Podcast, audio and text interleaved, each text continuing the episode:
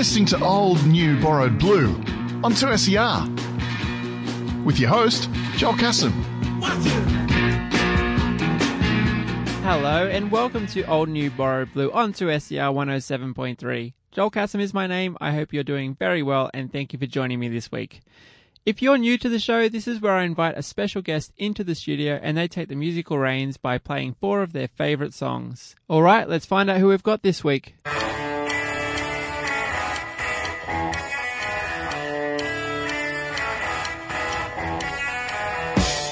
My guest today has a Bachelor of Science from the Australian National University, where she majored in zoology and evolution and ecology. She has also conducted research on marine life from Tonga to Antarctica. Currently a PhD candidate at Macquarie University, and with more awards, certificates, and papers than you can point a swordfish at, it's Vanessa Pirotta. Welcome to the show. Hello, thanks for having me. Thanks for coming on. Um, I feel like my introduction didn't do you enough justice. Can you tell us more about what you do? I do a lot of things, uh, specifically relating to the marine world. Uh, most of my research is on conservation. So, one of the animals I'm looking at in particular are cetaceans, which is a general term for whales, dolphins, and porpoises. And how can we best conserve these animals in our marine world? Right. How long have you been in this field of work? Oh my gosh, it's like over nearly getting to 10 years now. and I've been studying for, uh, for many, many years as well. Is this something you wanted to do when you were younger?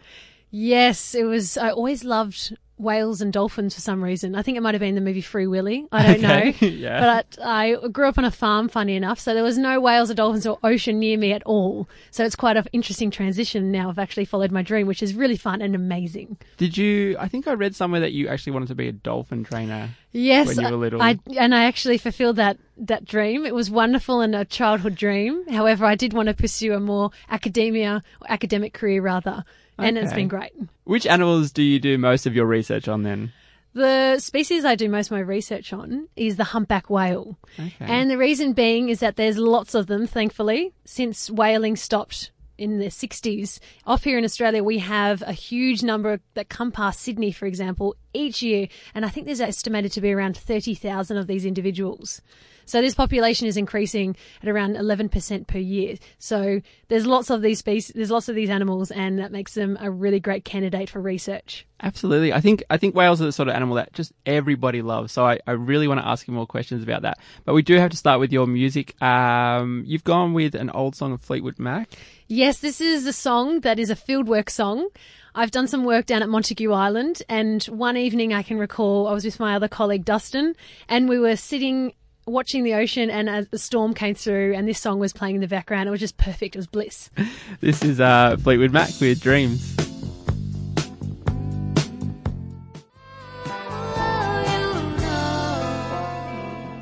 Yeah, that's Fleetwood Mac there with Dreams off their 11th uh, studio album, Rumours. My guest today is Vanessa Pirotta. Now, I can't think of anyone on this planet who doesn't love whales, and you get to work with them. How, like, tell us about that. Oh, they're amazing to work with. I remember the first time I saw a whale. One of the first whale watching trips I ever went on, I was very fortunate to see killer whales. I never, never thought I'd be seeing killer whales, and it was a really great experience. But the moment when you see a humpback whale, because they're so massive, they're about 17 meters long at their maximum, and they can get up to 40 tons. So that's 40,000 kilograms.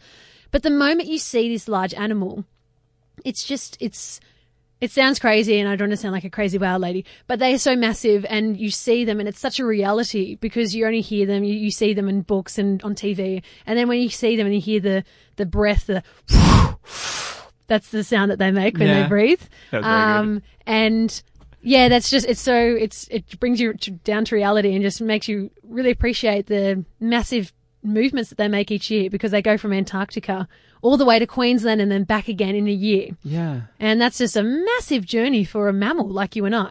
Is that why they're so big? Because they have to do so much moving? Well, they're big not only so their environment is they can potentially get as big as they want to get. But Right. there is a recent paper, and I was speaking to Dr. Karl about this recently about why whales get so big. And apparently there's like this threshold of around 500 kilos because being a mammal like you and I, they need to generate warmth to heat their body. So if they're too big, that might be um, not as efficient. But if they if they keep a, an optimal size, they can not only live in a very cold to warm environment Antarctica versus, say, Queensland. Yeah. And also they can feed and conduct normal daily living, Yeah. I suppose. Homeostasis for any biologists out there. Um, now, do you get to like swim with them, or is it just research from a boat? How does that work? Oh, I'd love to swim with them all the time. Unfortunately, you can't swim with whales in Australian waters. Okay. So we're not allowed to do that. But I have been over to Tonga for both research and also recreational. Um, and in Tonga, it's amazing because you are able to swim with these animals. And the first time I hopped in the water with a whale, there is regulations in Tonga. Some people may not have known about that. So there's about four people that are allowed in the water and one whale guide. And so the moment you hop into the water, which is not splashing because some research from my laboratory has shown that if you enter the water with whales and you're really, really splashing and rough and the whales don't really like that. Yeah. So if you enter really nicely and you're in the water and the moment you see a whale, you can't, you can see this kind of, depending on how clear the water is, you can see this massive dark shade. And then as you get closer, there's this whale and you're just, you, wow.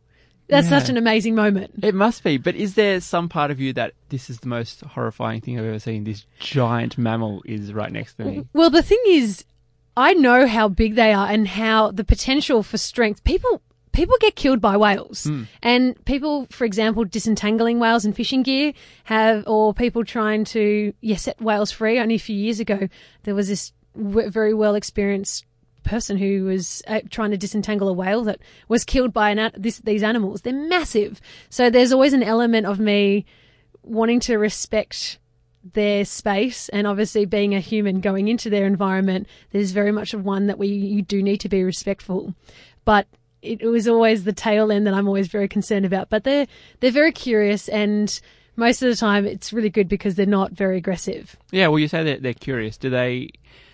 Uh, are they interested in you when you're in the water, or are they sort of like, I don't really know what this is. I might just. sometimes I haven't had that many swims where I've had whale be super, super interested, but that could change. I'm trying to go over many more times in my lifetime.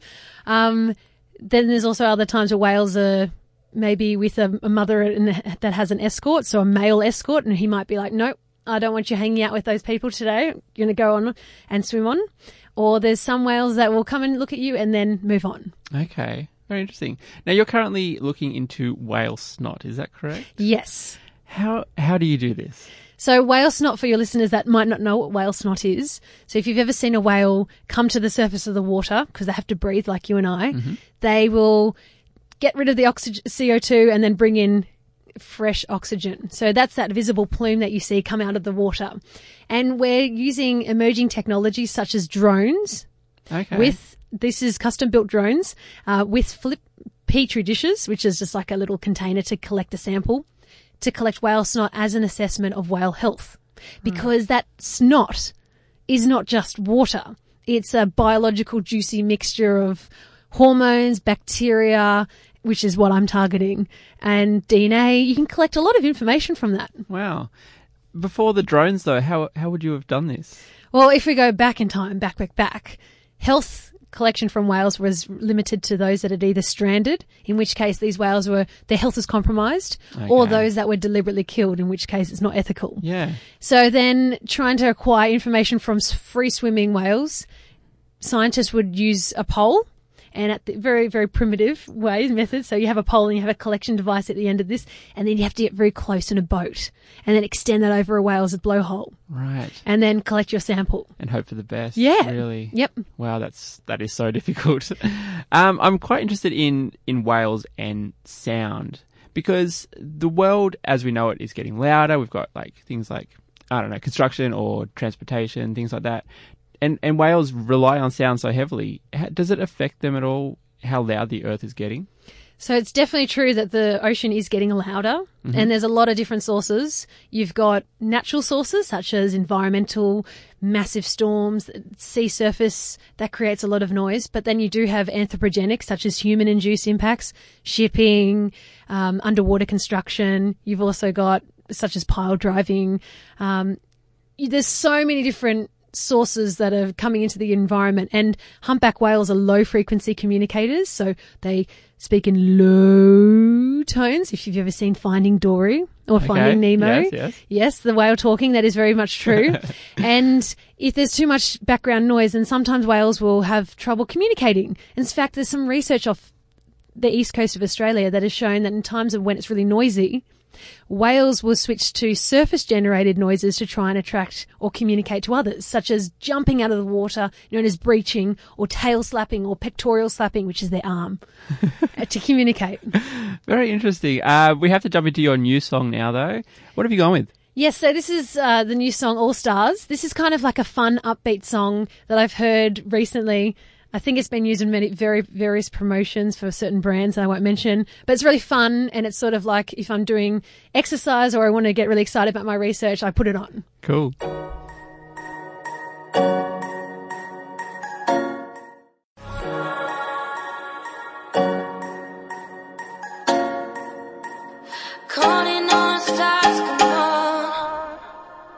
That's All Stars there from French DJ Martin Solveig. If I pronounce your surname wrong, Martin, I'm very sorry. uh, now, Vanessa, you are without doubt the first person I've ever met that's been to Antarctica. What's that like? Antarctica is amazing. I spent 51 days on a ship last year going down to East Antarctica to the Sabrina Shelf the t- for the Totten Glacier. We were doing a lot of ocean oceanographic work. There was a lot of sea floor, sea floor surveying, I should say rather. Yes. And it was amazing. So the first time we were on the ship, we left Tasmania, Hobart, Hobart, Tasmania, and it was 11 meter seas and I'd never been on a big ship before. Wow. So I woke up in the middle of the night I, after taking seasick tablets just to ensure, you know, you've got to be cautious there. Mm-hmm. And I just remember I could hear my jacket on the door just swaying because the seas are so massive. And I was like, oh my goodness, wow. So there was about a few days because it takes about where we were going to about four or five days to get there. Okay. So it's a lot longer than flying. Right. But the first time we saw an iceberg in the distance, it was, I couldn't believe it. Not only were we outside, we were very, it was starting to get cold now. Yes, I bet. So you can't just run out and just have no gloves on. You had to be all prepared and warm because it's, if you've ever been to you know, places like Canberra, it's so cold in the morning, but it's not, it's got that crispiness to it. It's so fresh. And then when we saw an iceberg, it was out of this world. And then it just kept getting better and better. Every day I'd wake up and there would be icebergs galore. And then the moment I saw a whale in ice, because I've seen these humpback whales off here in Sydney, and that's one thing. But to see them in ice, feeding around ice, was absolutely amazing. Was it? There was absolutely no chance of you hopping in the water there. With- No. Oh, okay.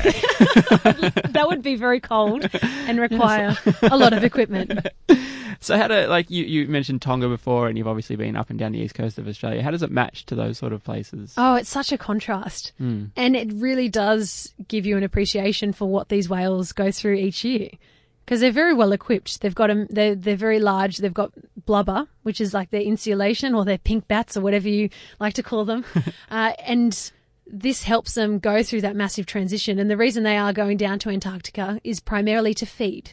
So they're there feeding up on krill, which are tiny little organisms. They're about a couple of centimeters long and they'll feed and feed as much as they can, and then they'll make the migration up north. Probably around this time, the, the, they'll be starting to make their way up right now, which is exciting. So we'll start seeing them off Sydney from about mid May onwards. Oh, okay. So it's sort of coming into whale watching season. That's it. Yeah. that's Yes, very exciting. Yeah, absolutely. You, your research takes you all different places. Is it taking you anywhere else this year? Yes, I'm going to go to Madagascar this year Wow. to look at whales over there, which should be very exciting. In fact, three days after I submit my PhD. Oh, that's exciting. So it's all it's all very exciting. So there's definitely a deadline there. well, let's talk about your PhD. Can you tell us a little bit more about it? So my PhD is primarily conservation based, mm-hmm. but it's very diverse. So there's, it's all about how can we best conserve cetaceans. As I said before, whales, dolphins, or porpoises, which is a collective term. And from that, I'm drawing upon international examples of where we have knowledge of populations that are very well conserved versus those that we have absolutely no idea about. And in addition to that, we're also looking at emerging technologies for conservation. So the use of drones Mm-hmm. to collect whale snot, as we spoke about previously. I'm also looking at a component of citizen science. So using citizens to help collect data to learn more about whale numbers. And there's a fantastic group off here at Cape Solander, just off Kurnell near Cronulla. And they've been c- collecting whale data for over 20 years. And in fact, there's one observer there who has been watching whales for more than 20 years and is just so dedicated. And it's a fantastic story. So how do, how do these lay people, how do they collect data? Well, they used to do it from a car park. So they'd park their cars on the coast. And what they'd do is see a whale and they'd count them. And now there's a purpose built whale deck there. Right. which is great. And there's some fantastic dedicated volunteers, and Wayne Reynolds is one of them. Shout out to him, Hi, who's who's been doing it for many many years, and he's wonderful at it. Excellent. Um, and what did you do to complete your Master of Research back in 2014? It's a really good question. I actually did it there. I, Oh, con- right. I conducted my research at Cape Solander, and one of the questions I was looking at was how can we best prevent whale entanglement in fishing gear. And so I used to use these devices called whale alarms. So they're about the size of maybe an iPhone, and they emit a sound, sort of like a beep, every few seconds or so. And the idea is that you can place these devices on fishing gear so it makes an acoustic sound so that whales might be able to hear that and go, oh, there's something there, and then maybe swim away from it. Oh, right. So that they, they don't want to swim towards it if they hear a sound That's- that they like. It's more a sound they, they don't like, or Or it's more of a sound that's an alerting sound. okay. So in the past, there has been trials of maybe killer whale sounds that should make them go, oh, there's a killer whale there, maybe I should move away, or some sort of warning sound. However, the sound that we had didn't appear to make any difference to the whale movements from the from a single gear fishing type scenario like a lobster pot. Right. That's very interesting. Yeah, and very important research because unfortunately whales do get entangled in fishing gear and shark nets. Yeah, absolutely. Because yeah, even though they're so massive, it's it's still going to happen, doesn't? And they're inquisitive. Uh, we have to move into your borrowed song now, Vanessa. What have you gone with? I've gone with the Savage Garden hit. I love this song, Cherry Cola. This is sort of a song that I've borrowed from my siblings and my cousins because this is a summer song. You'd be driving around in the car when you're younger with your, your brother and your sister, and this song would come on. So it's a very happy, nostalgic song for me. Here's uh, Savage Garden.